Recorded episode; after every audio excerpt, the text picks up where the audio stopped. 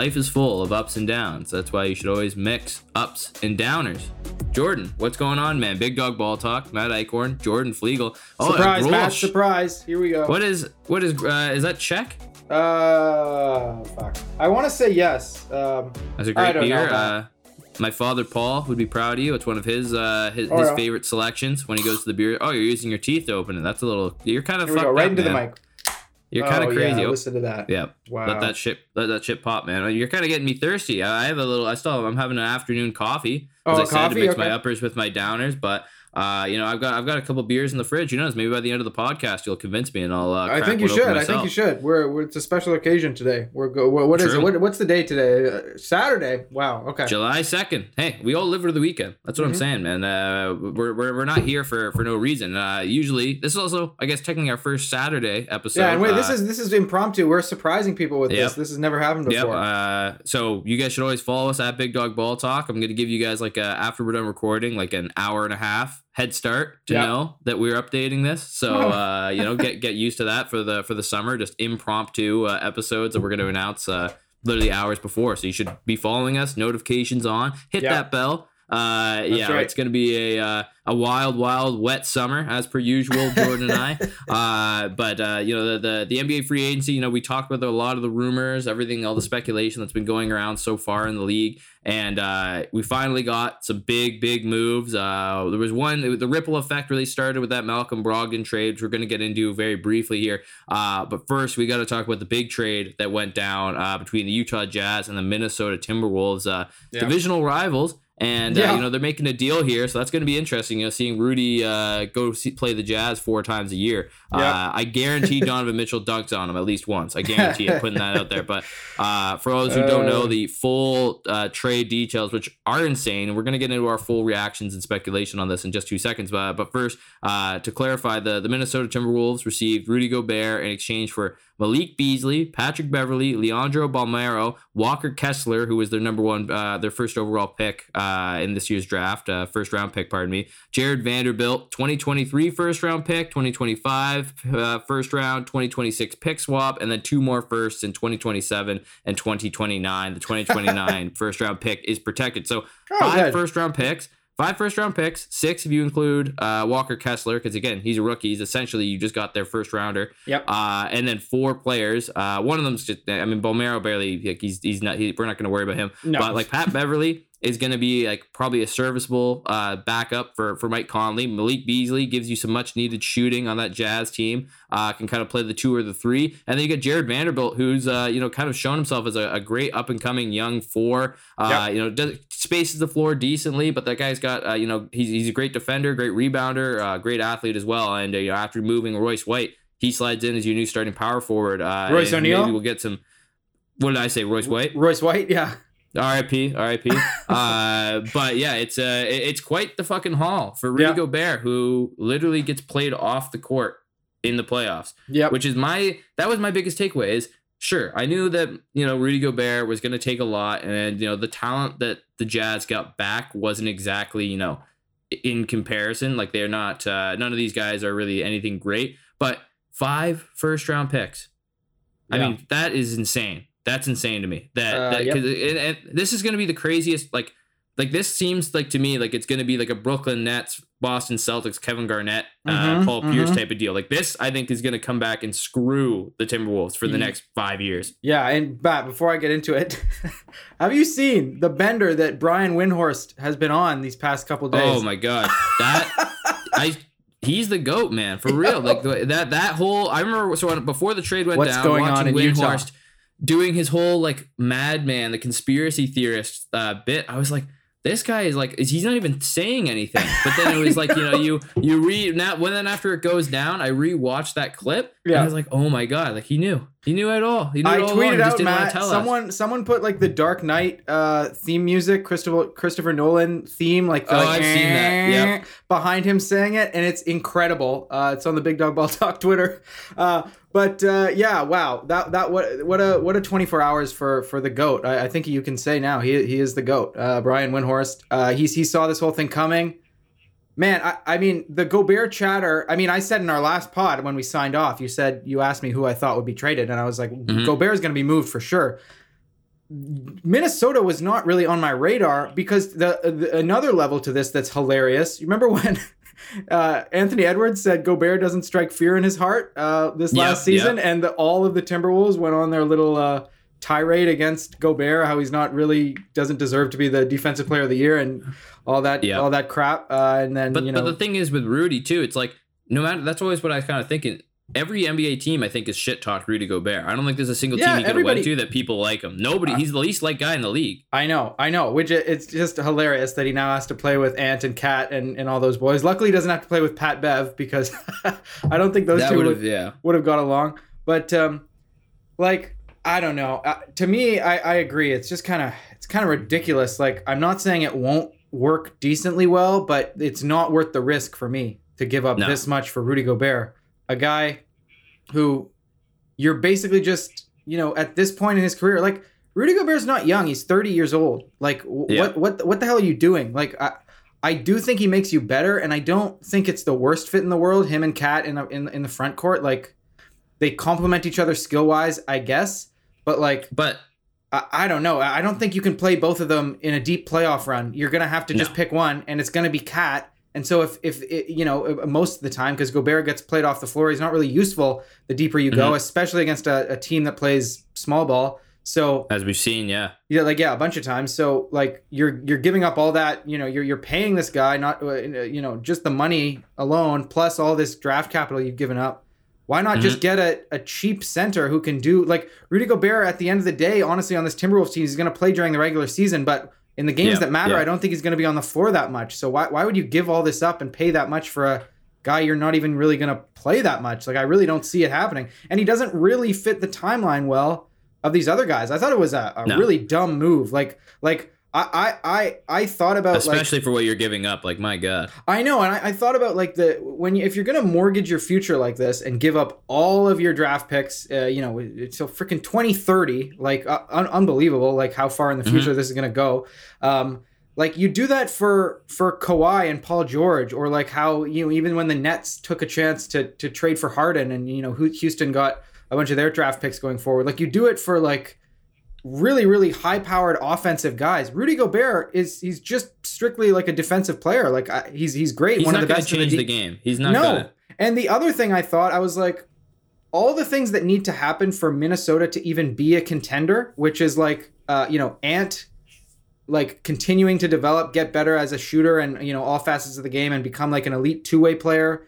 And for Cat to kind of figure it out a little bit more, like get his composure under control, actually be able to stay on the floor, not get into foul trouble, all that stuff. If that actually happens, that needs to happen for the Timberwolves to be a contender anyway. And if that, if that goes that way, you don't even really need Rudy Gobert. Like, I think you can just get a cheap center. So I don't know, man.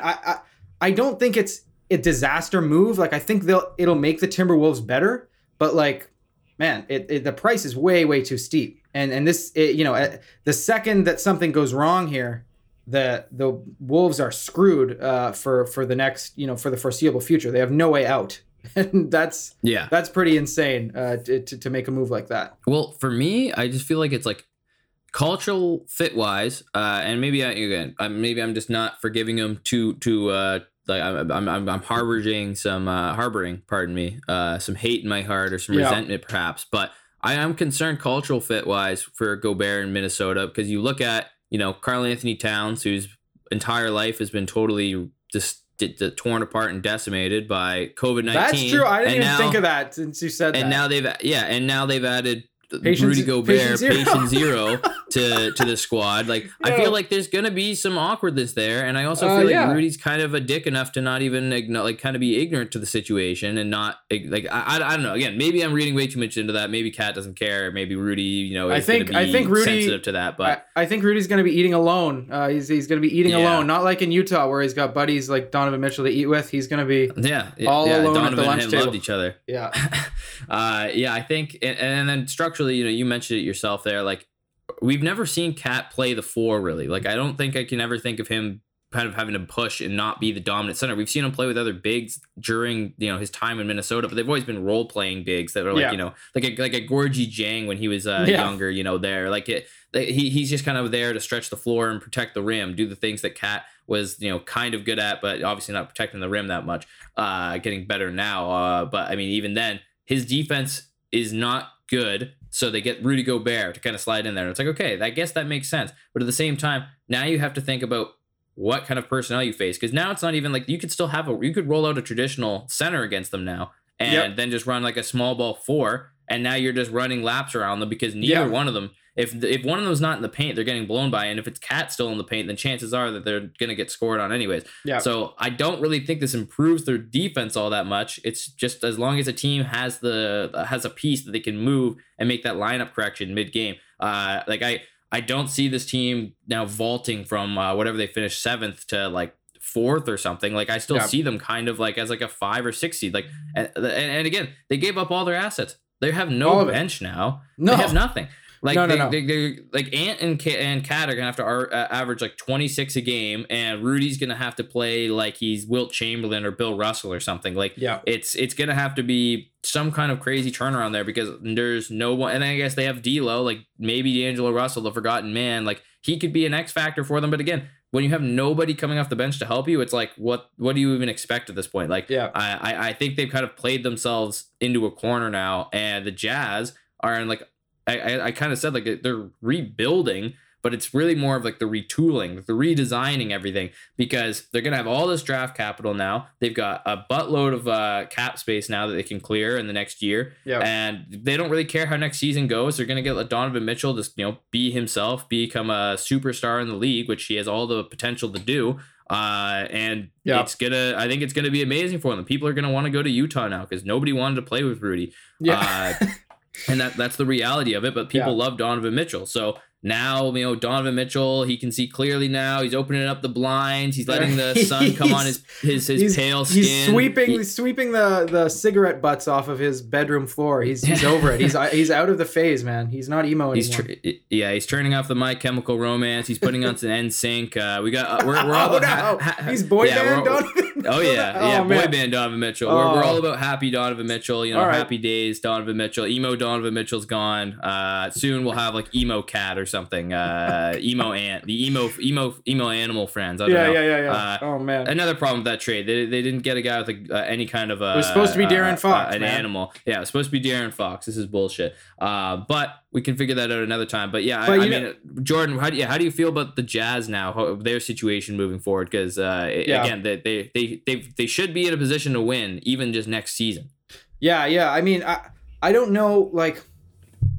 Obviously, this is a great haul to get for Rudy Gobert, a guy who everyone knew, you know, in the whole league that the Jazz would probably more than likely want to get off of this guy anyway. So, they didn't have much leverage. So to get a deal like this is, you know, awesome for them. So, you know, kudos to that. And they'll obviously be improved with this kind of depth that they've got, you know, whether they keep Pat Bev, like Malik Beasley's probably, between Beasley and Vanderbilt, you have two really good, you know, young-ish, you know, Beasley's not that young at this point, but, you know, young enough guys who you can keep around or flip if you have to. You know, Walker Kessler, you mentioned, a guy we were kind of high on, you know, his kind of defensive potential in the league. Yeah, forever. For anyone who doesn't know about him, like he's going to be good. He's long arms. He's a good jumper, and he's one of the best. He was probably the best rim protector available in the draft. And now they replaced Rudy Gobert with a guy who, if they really wanted to, by the end of the season, will probably be the starting center. Yeah, it could be the starting center years to come. Yeah, exactly. So like a incredible haul, and you know you do this 10 times out of 10 if you're the Jazz. Yeah, I am curious to know like if they, like I guess you know.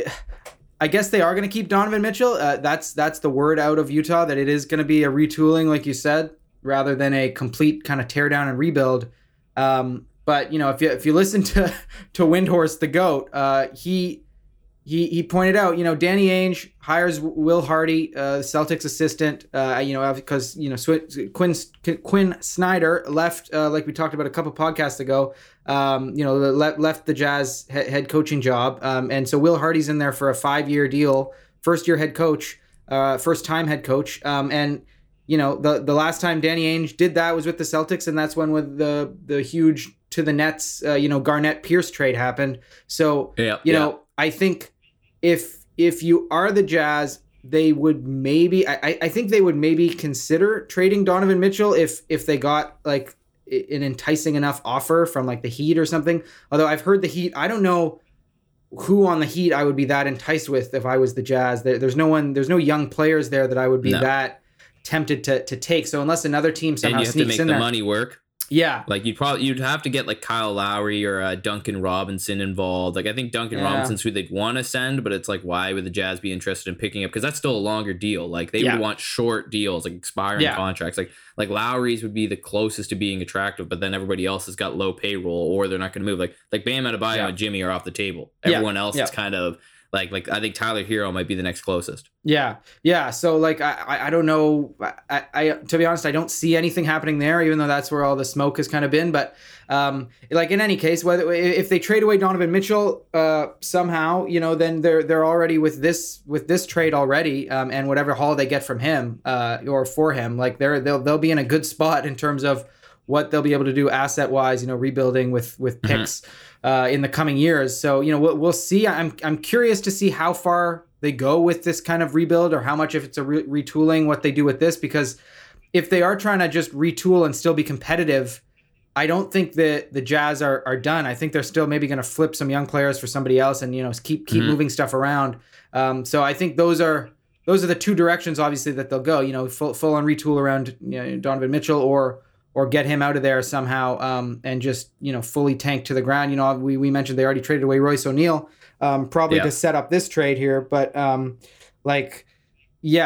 curious to see what they do, but I'm sure that they're not done. And you know, I think obviously Donovan Mitchell's still young enough, and still, you know, proven that he can be that franchise guy. I'm really curious to see what he looks like playing without Rudy Gobert, and you know, with other kind of younger, more energetic players around him, just with a different look, and so, you know, I'm excited to see how it goes, and I think he's primed now. You know, he's primed this coming season to have like, you know, he's kind of already broken out as a star in the league, but like maybe even more so, like an even bigger weight, you know, a 7'1" Frenchman's weight off of his shoulders, you know, to go out there and take the league by storm. So yeah, I'm definitely looking forward to seeing how the Jazz fill out the rest of the roster. But you know, goes without saying, this haul is incredible. Probably the best you could have hoped for Rudy Gobert. Yeah, 100%. And you know, we're going to be following them along closely. But Jordan, I think I'm going to put my foot down right here, calling it early. The Utah Jazz are going to finish better than the Minnesota Timberwolves next year. That's my official prediction. Hilarious. That's my official prediction. I think that unless Donovan Mitchell gets moved, and then in which case, strike this from the record. But we'll have to have judge and jury and executioner Alex Askoskis to keep a database on that. It's true. All of our takes. And I want it on a spreadsheet, Excel formatted and everything. I want me and Jordan's takes color coded. I want it to be looking nice, Alex. Alex, get on it, sir. But yeah, the other thing, just before we move on, this trade and the trade that we talked about in last pod between the Hawks and the Spurs for DeJounte Murray, I heard, you know, both of these guys, Gobert and Murray, two of the best kind of defensive players at their positions that were both available in this offseason. I like them both, each of them in the opposite place that they went, better. I like DeJounte Murray in Minnesota way better because he's so much younger, and he would, you know, he fits the timeline of Ant and Cat and, you know, those two guys and those three together. Obviously, D'Lo probably wouldn't really have a role on the team anymore after that. No, if that trade would have happened. He'd probably be the one flipped, right? Yeah, exactly, yeah. So, whether or not he's in the trade or they just unload him in you know, another kind of deal, like that trio, I think, would be awesome. I think that would be that would have been like an incredible way to kind of balance out your talent. And you wouldn't be kind of loaded in the front court in a way that kind of doesn't make sense, like we mentioned, you know, right off the top here. Yeah. And in the other sense, you know, the hesitations we both had about the Trae Young, DeJounte Murray backcourt. If you have Young and Gobert, you know, Gobert added to this Hawks team, you know, back there protecting the rim. Then if you're the Hawks, you can play all these crazy wings that you have, and you can tell all of them, go push up, be aggressive.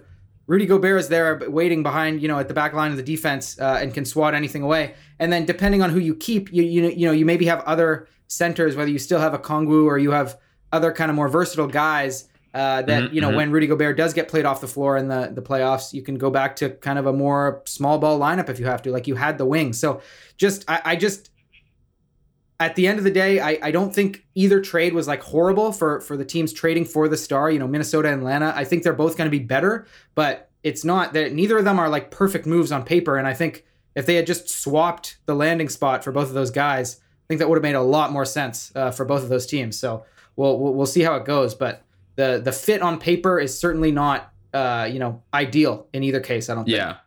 Well, it's kind of funny you mentioned that because actually at one point, it was before the offseason, I'd actually seen, you know, rumors that Minnesota was interested in Rudy Gobert, but that was one of those ones I saw and I'm like, that makes no fucking sense. Yeah, that won't happen. Yeah. But I'd also heard that if the Timberwolves had swung out, and this was again way behind, I saw this before, you know, this trade ever happened.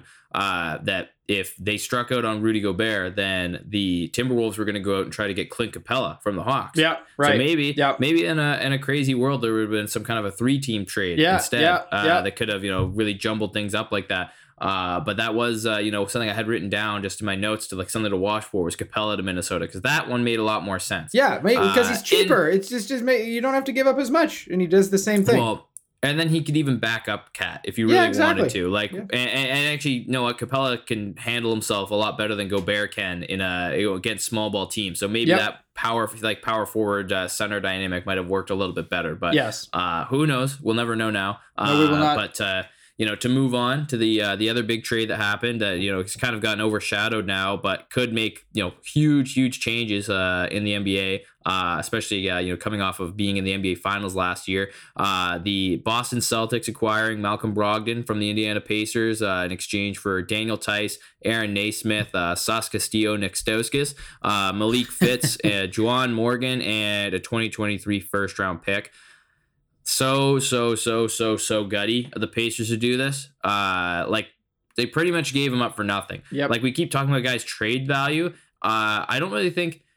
Guys have trade value when the team actually cares about being good soon. The Pacers are very clearly don't want to be good at all. They want to suck. Yeah. They want to play just young, inexperienced guys, let them get their stats up, let them get comfortable with the NBA, and then they're just wobbling for Wembanyama like we talked about with the Spurs. Same exact situation. They got a late first-round pick to kind of make this look fair. They got the guys to make the contracts work. Like you're essentially getting a bench player and 5 guys that literally aren't like they don't play like you could waive them tomorrow and no one would remember they were in the NBA really. And then Daniel Tice, who's not young and he's not an up, like there's no upside to him really at this point. We see what he can do. And then in return you're giving up a guy who you know, former Rookie of the Year, people forget, Malcolm Brogdon. He's now he fits the exact, like, you know, timeline of the Celtics. He's the right age. He's the right exact skill set, play type that they could have possibly ever dreamed for. And now they've got him and they're pretty much set. Like, they literally gave up nothing to get him. So, like, if you're a Boston Celtics fan, you've got to be licking your chops right now. Like, if we stay focused, we can go back to the finals next season because this team is going to look gross. You know, Brogdon, it'll be Brogdon, Smart, Brown, Tatum, and then probably a Time Lord starting 5. Like, and Brogdon's not a horrible defender either. He's an awesome defender. He's fucking sweet when he's healthy. Yeah, like I think that is probably the only question mark is his health. Yeah, I think that was one of the big reasons too why he got this fucking basically a bag of chips on the open market. You know, for him, like he hasn't been able to stay on the floor. He's already 29 years old, so like that's. You kind of get what you get when you sure. You know pick up a guy like that, but like people forget, like in 29 high stakes Eastern Conference Finals, the Bucks played the Raptors. He was the second best player on that team because Middleton kind of disappeared a little bit. Bledsoe was having a dreadful series. You know, the Bucks were the Bucks were okay, you know, sort of as a team around Giannis, but Brogdon was the guy who really stuck out. And like even in that first playoff series when the Raptors played the Bucks.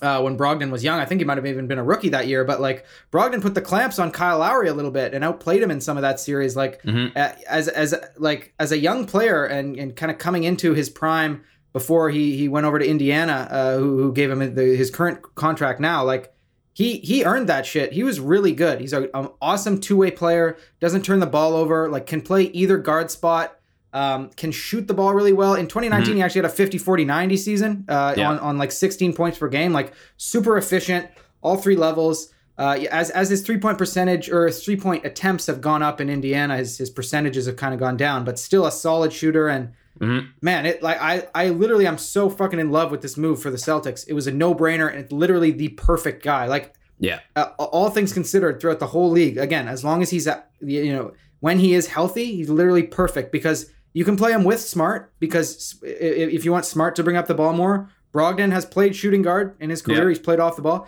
If you want Brogdon to be, the guy, more of the steady hand, traditional point guard type guy who can get guys involved a little bit, and have Smart be the off-ball shooter, that's fine too. And you can play Brogdon without Smart. Like, you can play him as the only point guard. Like, the fact that now the Celtics, who had this kind of point guard issue and guard issue in general, have, Derek White, Malcolm Brogdon, and Marcus Smart to choose from and kind of filter through.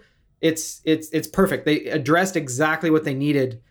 He fits into their, like you said, he fits into their team so well. I literally have not any bad thing to say about it, because even if he doesn't work out, you gave up literally nothing to get him. So if he can't play that much, or is doesn't really, make that much of an impact, there's no downside. And the upside is having another incredible guard, steady-handed point guard, that traditional point guard we said Boston needed, in the playoffs. And they went and picked up Gallinari as well, it sounds like. A guy who can, a shooter.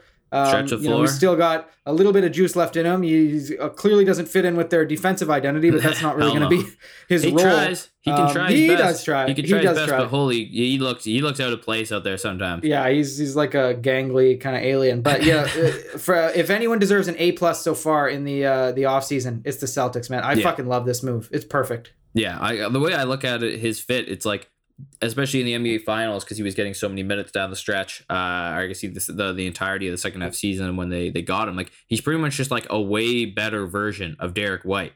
That can also play defense. Like, as you said, like, he can fit any situation. He's not a selfish player. Like, you said when he was younger on the Bucks, like, I always saw him as like a guy who I think could be like a huge part of a championship team. Like, he's a winning player. He's disciplined. You can tell he's not out there to get his own, but even though he can, he's there to win games, be professional, help the guys around him. Like, he's a perfect second and third option guy. Like, maybe won't even ever be an all-star his career or anything, but like, definitely a player that, like, real like hoops fans know that, like, he's a real one, and like, he's going to be, even again, like, a huge part in the next 3 years on a championship contending team. So I'm sure after this year, a lot more people will be familiar with him and his game than maybe that they are right now. But yeah, it really is just going to come down to the health at the end of the day. Like, I have no, as you said, like, there's no downsides to this for the Celtics. So at the end of the day, it's just about, if they have to rest Brogdon maybe a little bit more, like, then they probably literally don't play him all regular season. Just save him for the playoffs. But I will also say this. I think some of the injuries, I will say in quotations, that he's had in Indiana, I don't know how legit and how actual severe they were. Like, he might have rolled his ankle once and they're like, oh, fuck it, let's shut him down. Like, there's no, like, they knew that they weren't going to be winning, especially after they knew that they were going to be trading away Sabonis and Miles Turner and, TJ Warren, who knows what the hell, if that guy's ever coming back. Who knows? So it's, the Pacers are totally fine to just be horrible and go to the bottom of the barrel and just shamelessly go for their top pick this coming year, and which again, they're gonna have a good chance. They still have some nice young pieces, Tyrese Haliburton still lurking around there, and we'll see how their team continues to develop. But at the end of the day, this one I think is a lot less controversial. It's pretty clean and cut.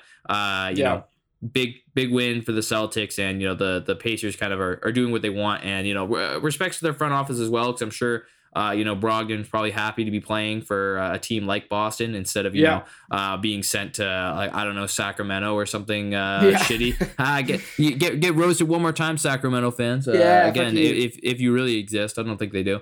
But yeah, it's a great move. And we'll, we're going to hopefully see maybe even another big move with Kevin Durant. The Raptors are lurking. They said it. Roach said it. The Raptors are lurking in there, man.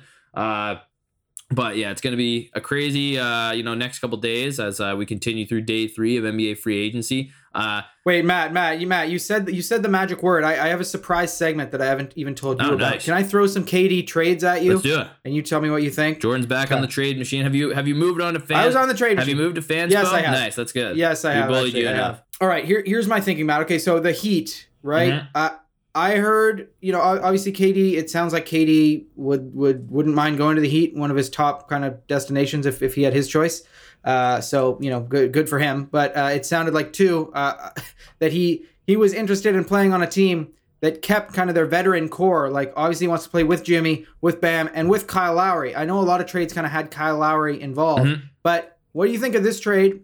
It doesn't involve Lowry, but it would be Dedmon, Oladipo, Robinson, Gabe Vincent, Tyler Hero, Jovic, and then obviously all the picks.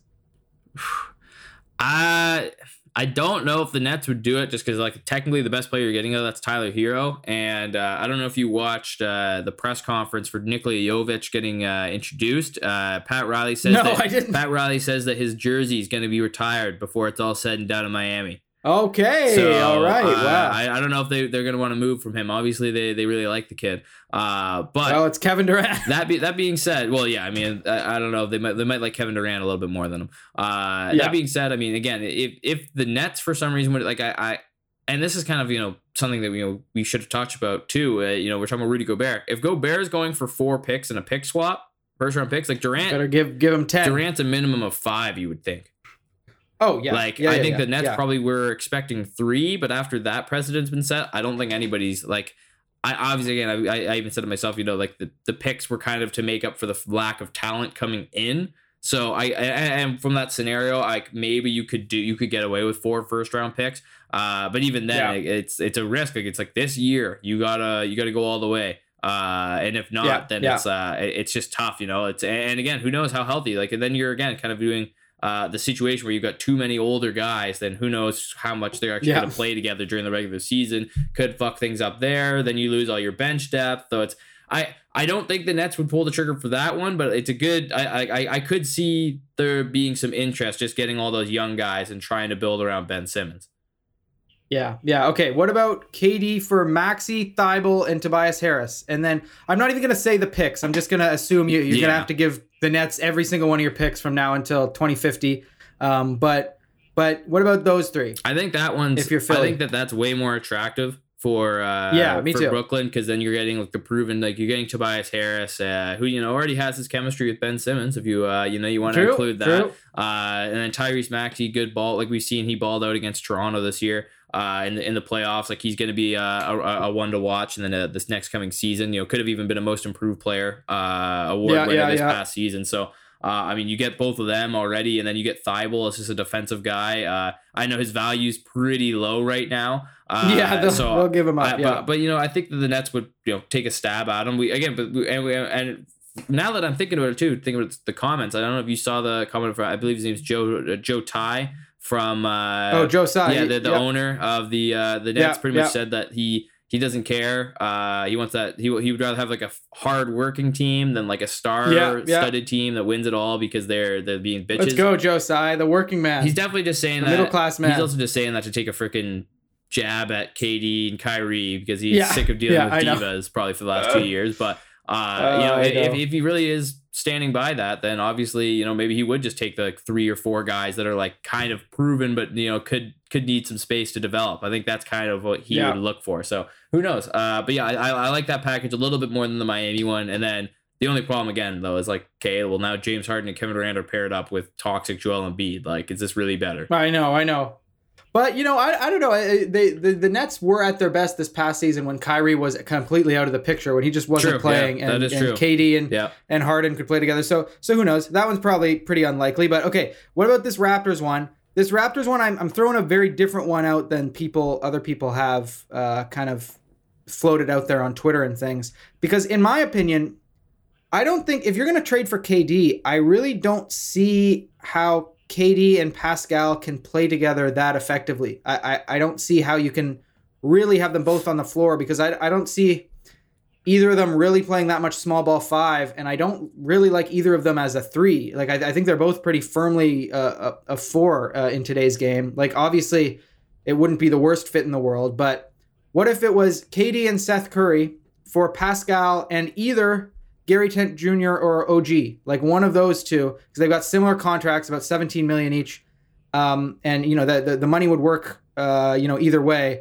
It would just be whoever Brooklyn wanted more between Gary Trent and OG, and then you get Pascal as well. Yeah, I think. What do you think? I think that's even better because again, Pascal, like he's an All NBA guy already, like he's the best player, and he's still only 28. Like you're still getting younger compared to KD. Like that's 5-year difference. Yeah, and then you get OG or Gary Trent who are locked up long term. Both have shown that they can be like really good players in the league. So I mean. And as a Raptors fan, I'd be down with that, honestly. As much as I don't want to give up anyone on the Raptors, really, but it's Kevin Durant, for God's sakes. I would be okay with that trade. Well, that's the thing. You kind of have, like, with the Raptors, I don't know if they have a championship team with Durant. Like, when you kind of give away some of those pieces, as I've said, they're kind of in no man's land a little bit. Like, it's very hard to gauge them. I don't know. I think they'd be tough to beat if they had Kevin Durant. Well, and everyone else. I think that you kind of want Pascal next to him in that situation, though, because then you're essentially saying Freddie's the next guest guy, and then Scotty has to take like a huge scoring leap. Like he's got to be like close to 20 points per game. But you would still have in this scenario either Gary Trent or OG still. You would still have one of them. But even then, like them as a third option, it's like how good is that going to get? Seth Curry. Seth Curry is going to be like 33 though. Like he's not young. He's just going to be up there to take some shots. Like True. I don't know, Matt. I would really like. I think I'm probably more hesitant because I have my own feelings for the Raptors as well. It's just like if we're giving up guys like that are like the future of the organization, you have to really think about it and be like, is it worth the 3 possible years of Kevin Durant? Because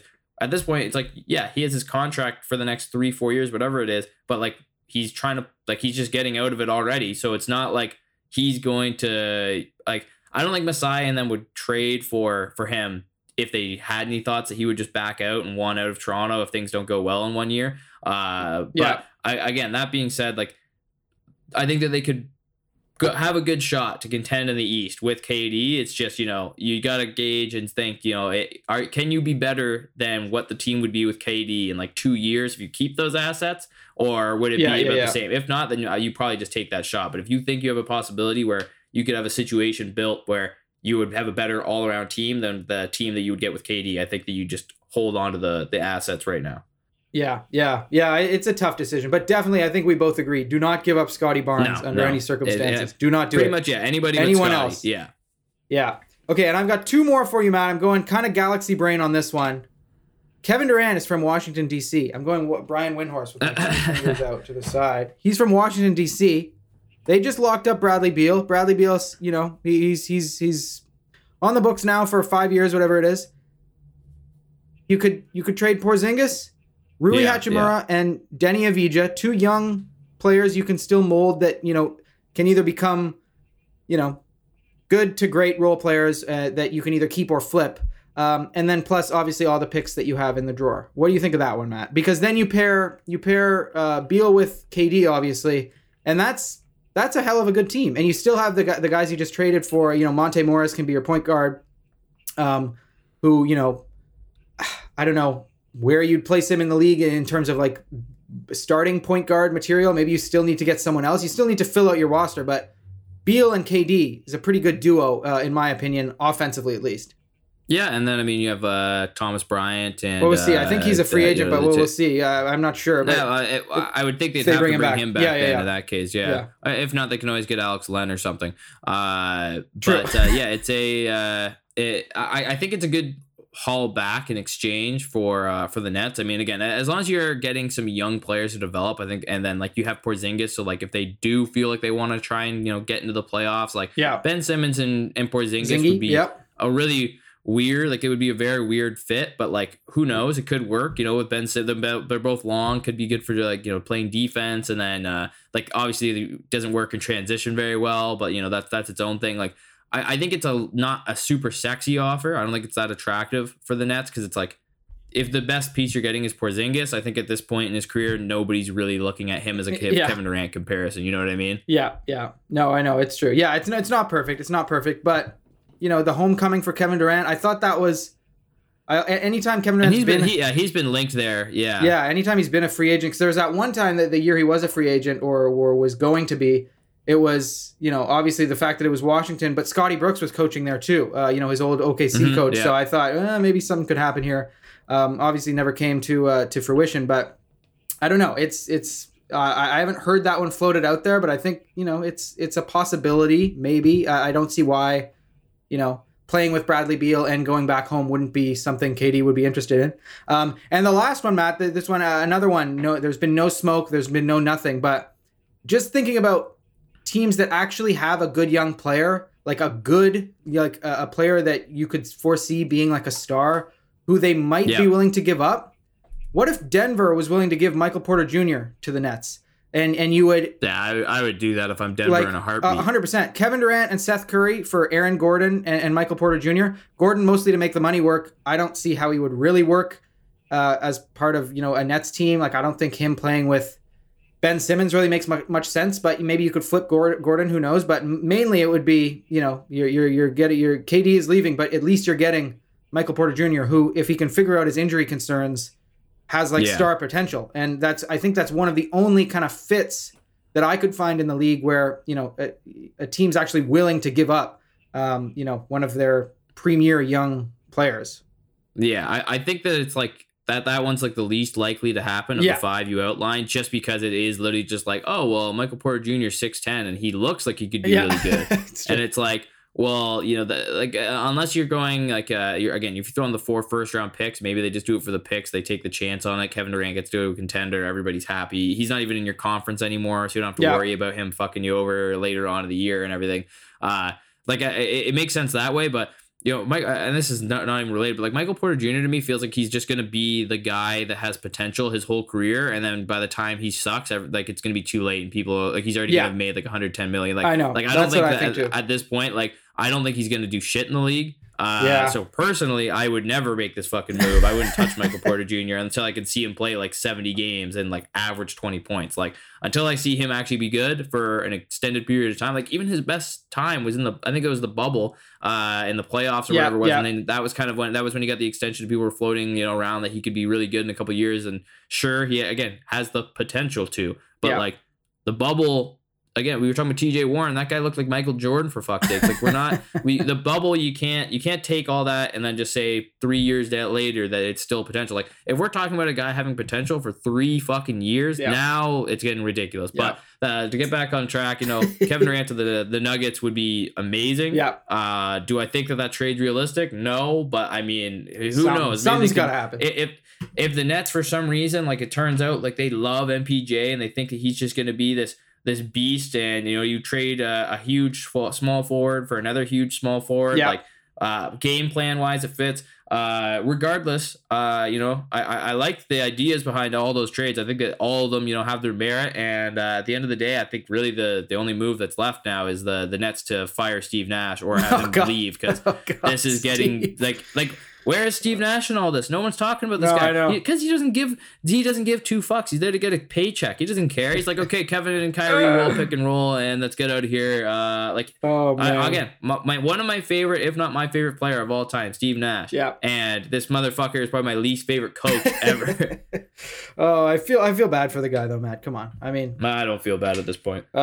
He's making money, man. He's making real money. Let me coach the Nets. Me and Jordan. We'll bring a championship to and actually no. Jordan, let Jordan be the GM of basketball operations, and I'll coach him. Sounds good. We'll get we're not accommodating the trade request. And Kyrie, hell no. Kyrie and Kevin, you guys are working it out. I don't give a shit. And Ben, I'm gonna we're going to get the Pfizer tablets. I'm going to put them in Kyrie's water, and he won't even know it. He'll get vaccinated. He'll be like, I feel really good. Oh, man. He'll grow a third arm or something to go along with his third eye. That's hey, nice, but Matt. That was great. That was great. That was legendary. Good one. I know. But everybody, be sure to follow us at Big Dog Ball Talk, Twitter, so that way we can update you guys whenever we're going to be uploading. Next episode, maybe we'll even do one tomorrow. Who fucking knows? That's we'll do one every day. We're going to the starters, man. No dunks. Throwback. Yep.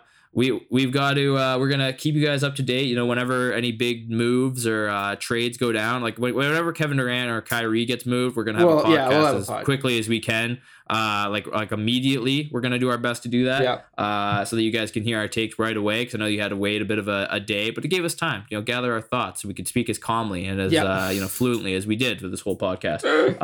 But be on the lookout for that. We're also compiling a little database of under the radar signings that we think could help push some teams over the top, so maybe some guys you didn't even realize got moved, because everybody's talking about the big names, but the big dogs can give you the little guys that we think are going to do big things. So be sure to tune back in, whether it's Sunday or Monday. We're gonna get something for you guys, and it's Matt Eichhorn with Jordan Flegel, and for Big Dog Ball Talk, as my good friend Jordan always says, just looking on I just checked Woj in case there was any breaking news, Matt, in terms of Kevin Durant, but Darius Garland rookie maximum extension, by the way, happened an hour ago. I just haven't seen it. Up to like $250 million he can get with incentives. Yeah. So there we go. A little bit of breaking news at the end, but treat others the way you want to be treated, Matt. That's what I'm going to say today, and I have been saying that for a while. The golden rule.